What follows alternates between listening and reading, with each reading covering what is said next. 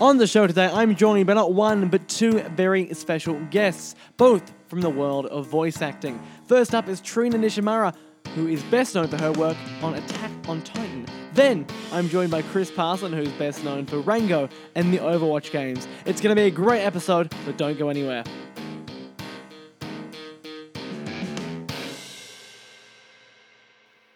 Hello and welcome to a brand new episode of Benjamin McKay's Talk To Me. I'm your host, Benjamin, and I couldn't be more excited to have Trina and Chris on the show today. Now, we're going to hear from Trina first. Now, I did both of these interviews on a phone, and for whatever reason, there was an issue, not at my end, but over at the other end, where you'll hear a slight humming or hissing. Now, I've tried to reduce that as much as possible, and I have been assured that for future phone interviews done like this, that will be rectified. But hopefully it won't get in the way of your enjoyment, because they are great interviews. But I did just want to forewarn you about that little problem. But I'm very happy to have Trina up first today. She's going to talk to us about not only her work and the upcoming season of Attack on Titan, but also about why she loves conventions, and there's a really heartfelt reason behind that. So it was lovely to talk with her, and here's that chat now with Trina Nishimura. Enjoy. Welcome to the show, and thank you so much for joining me today. Well, thank you so much for having me. Now, how did you decide to pursue a career in the performing arts industry? So when I was a very, very young child, I loved plays and I loved movies and I loved cartoons, and it was everything to me. I would mimic commercials on television. I would pretend that I was giving a show.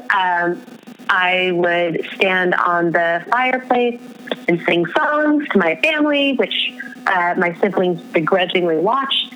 And it was something that just really made me happy. Some of my first journals as a child said that I wanted to be, I said that I wanted to be an actor because it combined playing pretend and singing and dancing, and that's all I ever wanted to be.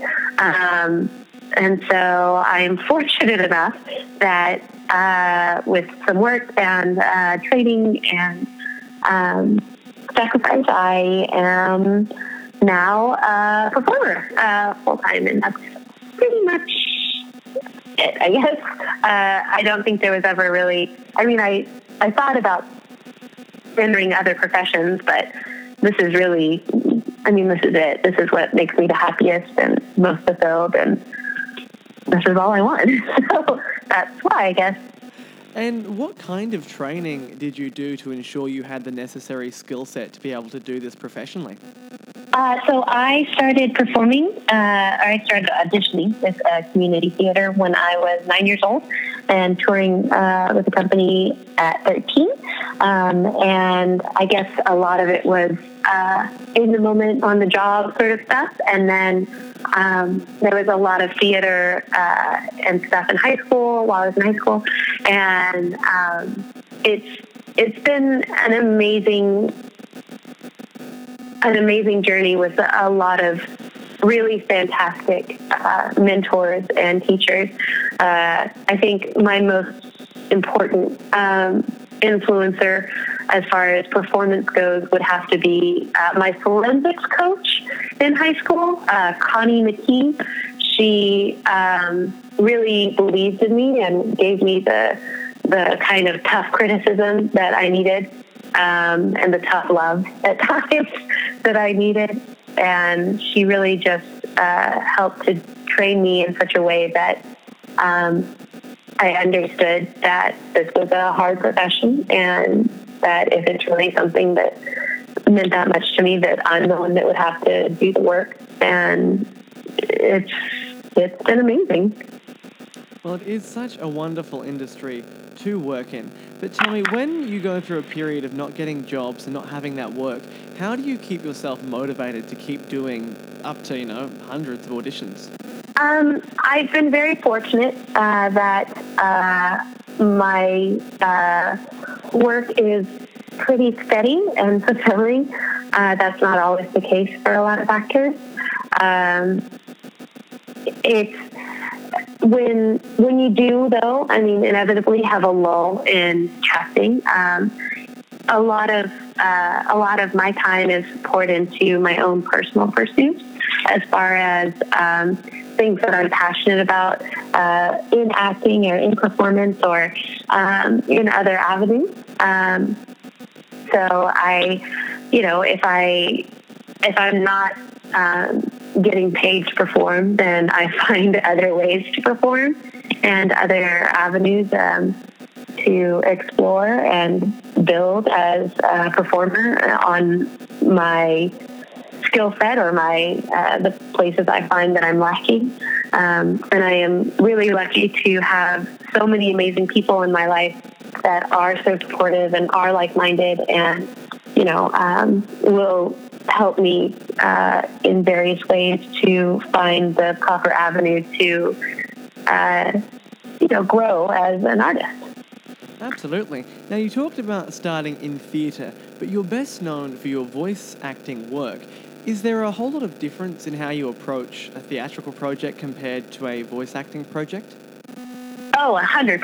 100%. With theatre, I mean, everything is very... you have so many more tools, for lack of a better term, at your disposal, right? You have your face and you have timing and you may have music if it's a musical, and you have people to play off of, and you have costumes and you have lighting and you have sets and you have microphones and you have dancers sometimes, and it's so much more, it's so much bigger, right? And the first time, because I was theatrically trained, the first time I got into a sound booth and had to perform, it was a very different experience because, especially with dubbing, because you don't get to choose breaks and you know, figuring out how to make something come across but still matching the mouth flap is a very tricky thing to navigate and takes a lot of time to figure out, but initially, it's a different beast altogether. And I love any kind of performance I adore and live for and makes me happy, but they're very different. Of course. Now, you are best known perhaps for Attack on Titan, which is returning for a third season in July. What can you tell us about the upcoming season? I can tell you that it's being released in July. I can tell you that everybody is very excited that it has not taken as long as season 2 took to come out. But we are really, really stoked. This season 3 is gearing up to be more of an exploration of societal conflict. And it's really exciting to kind of peel back some of the layers and look behind the curtain, to use several metaphors for no reason, to kind of explore the world and the motivations of so many of its characters in a different way. And it's going to be pretty fun. It sounds like it. And as I said, that show has a lot of fans. And you are actually coming to meet some of those fans at Supernova, Sydney, and Perth. Why do you love doing conventions?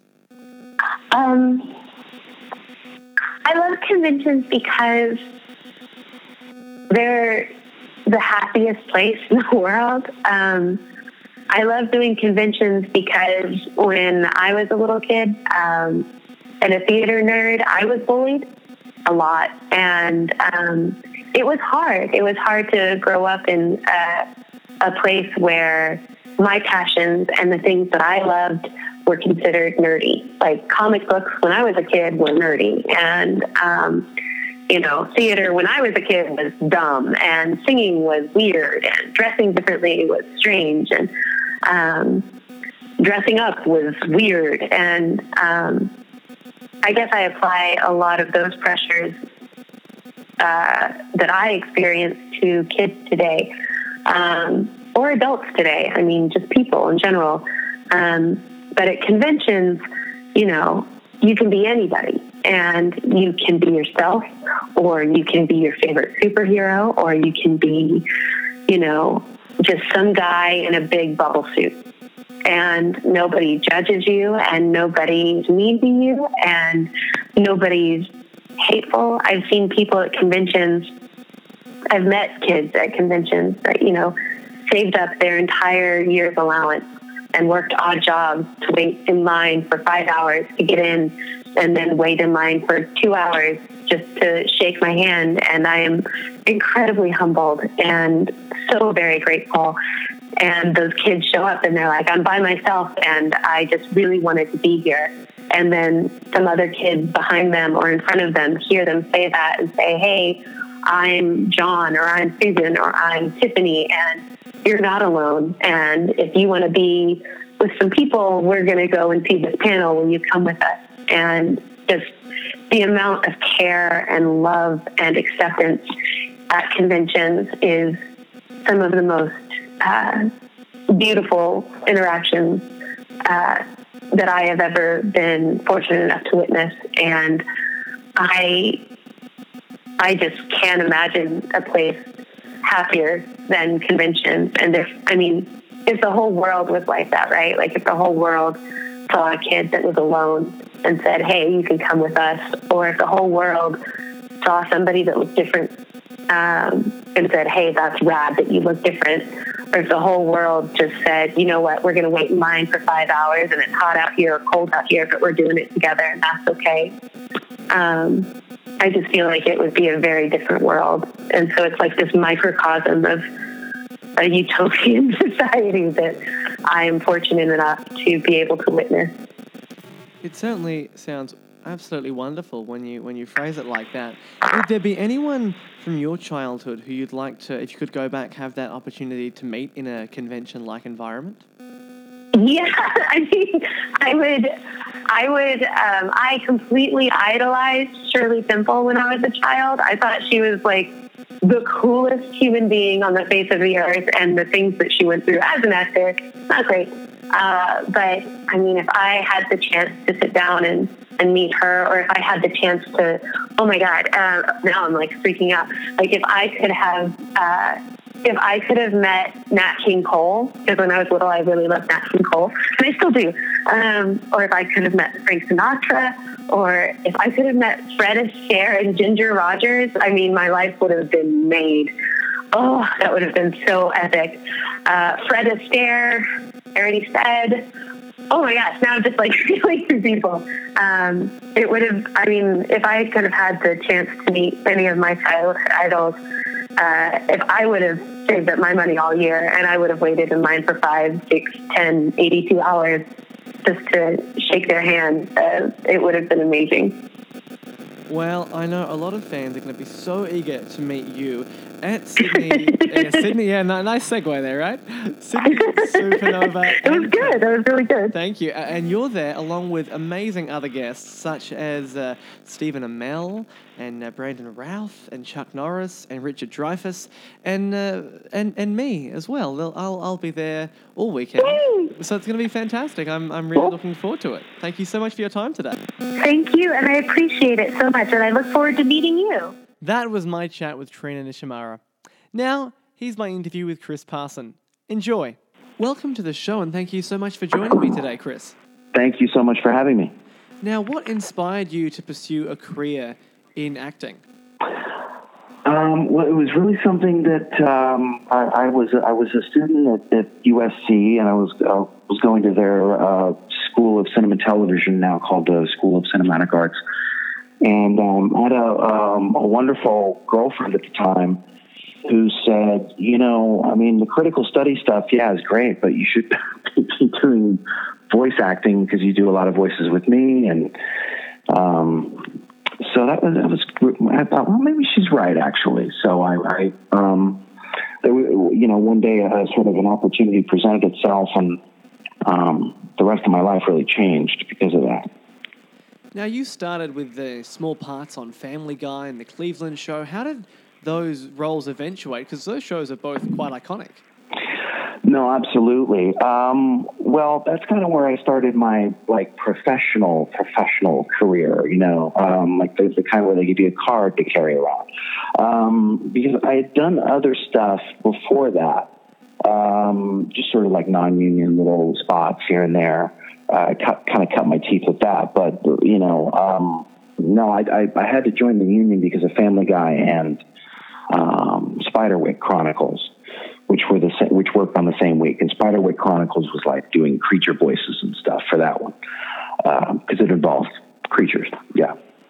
And what's your preparation process for doing a recording session? How do you create a voice? Well, it depends wildly on what it is. Really, if you're called in to do, like I did some work on this movie called The Unborn, I think it was, from like 2009, where I had to make some a person or a creature make its head spin around.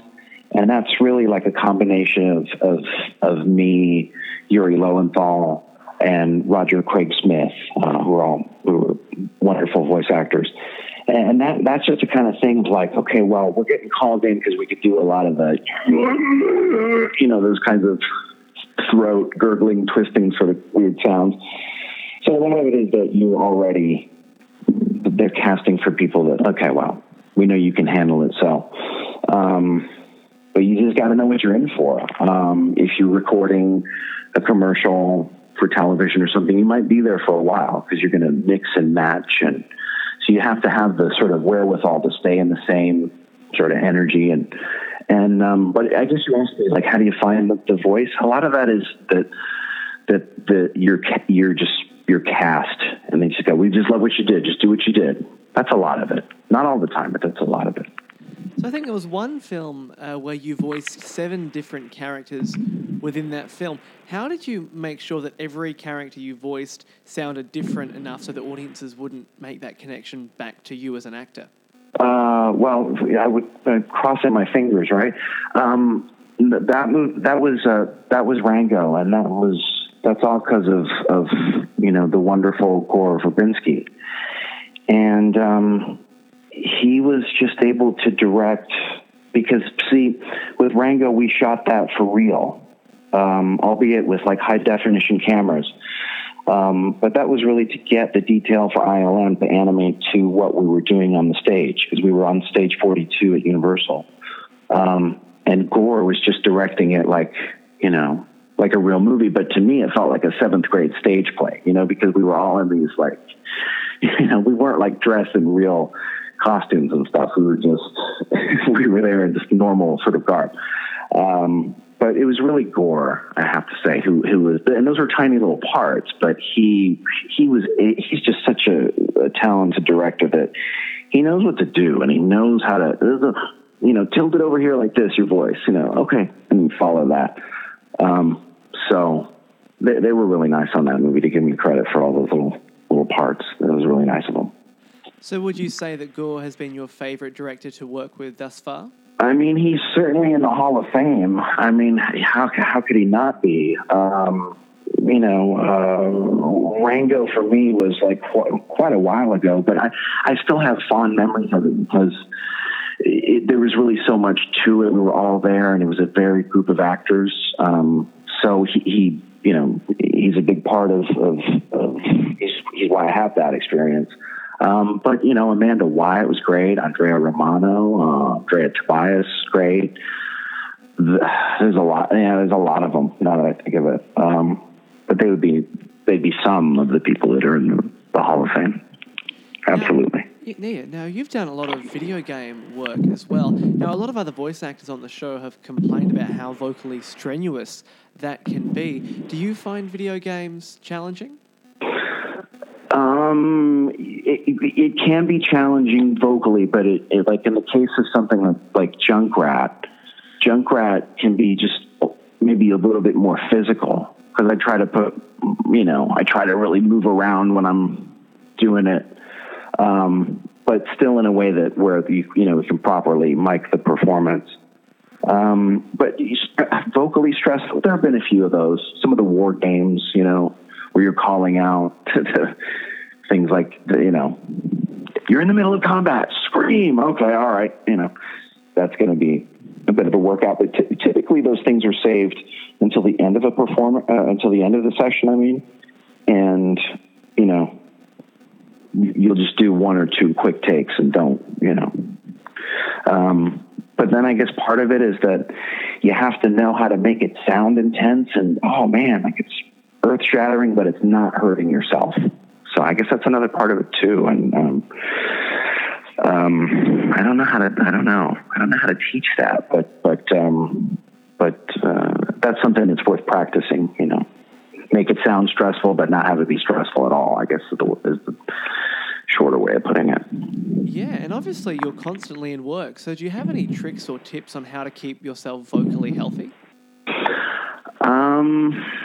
That's a good question. I'm not sure I've figured it out myself. You know, because I'm lucky enough to go to conventions and things, and it seems like I'm fighting off some sort of like minor cold or this or that. Sometimes you can get hired because of a cold. So no, but it sounds like I'm saying that, yeah, have a cold constantly. It'll help your bottom line. No, kidding.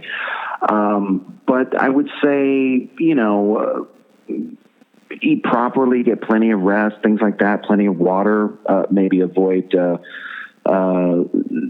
sodas and, you know, milk products before you have a session, you know, and then maybe arrive at the session maybe about 30 to 45 minutes before the session. I know it feels like a lot, but it can just help you calm down as well. And help you get in the right workspace rather than, oh man, you're racing across town to, you know, to beat some sort of traffic thing, and you're getting there with 5 minutes time. That can kind of affect your performance as well. So I know it kind of sounds silly, but those are things that I would recommend being mindful of. Absolutely. Now, you've been working in the entertainment industry for quite a while now. How do you think the industry has evolved since you first started working? Well, I would say that there's a lot more. There certainly seems to be a lot more avenues for content. That's the biggest change. And certainly digital delivery has changed everything. Back in the late 1990s, when I was a much younger man, you know, you could shoot on 16 millimeter and then maybe blow that up to 35 and show that theatrically, but then that cost a lot of money, you know, cost tens of thousands to do that. And now you have cameras that, I mean, you can shoot what Soderbergh shot, Unsane with an iPhone, and it, you know, looks pretty good. So yeah, that's like kind of an unspeakable, like, sort of change. Like, how do you, I'm not sure how you go from one to the other, but it's walls came crashing down, but there's always going to be, you know, the content itself. Is it good enough? And that's, I think, you know, some of the words, it's easier to get anything, but is the work any better? I don't know. What do you think? I mean, I think there's more content out there now, which isn't necessarily a great thing, because often the really good stuff gets lost and you have to dig for it, and it doesn't get the acclaim that it may deserve. But then there are certain artists that now have a platform that would never have had a platform before, and their work is really good. So we may not have got to have seen that without some of these, you know, Netflix, Stan, Hulu. Right. So it's a very mixed bag. I mean, you know, going back 10, 15 years, this show wouldn't have existed. There would have been no real way for this to be broadcast worldwide. You know, it could have been on radio in one country. We've got listeners in 37 countries. So there's definitely pros. Sure, absolutely. But I think, yeah, the overwhelming quantity of content can actually also be a negative. Yeah, you're right. And it kind of all boils down to one thing, you know. You can be looking through Netflix or whatever, not to pick on Netflix, but you can just see it's a still and then the title of the movie, and you're kind of going, in the end, we're all going to be, that still and the title of the movie. And are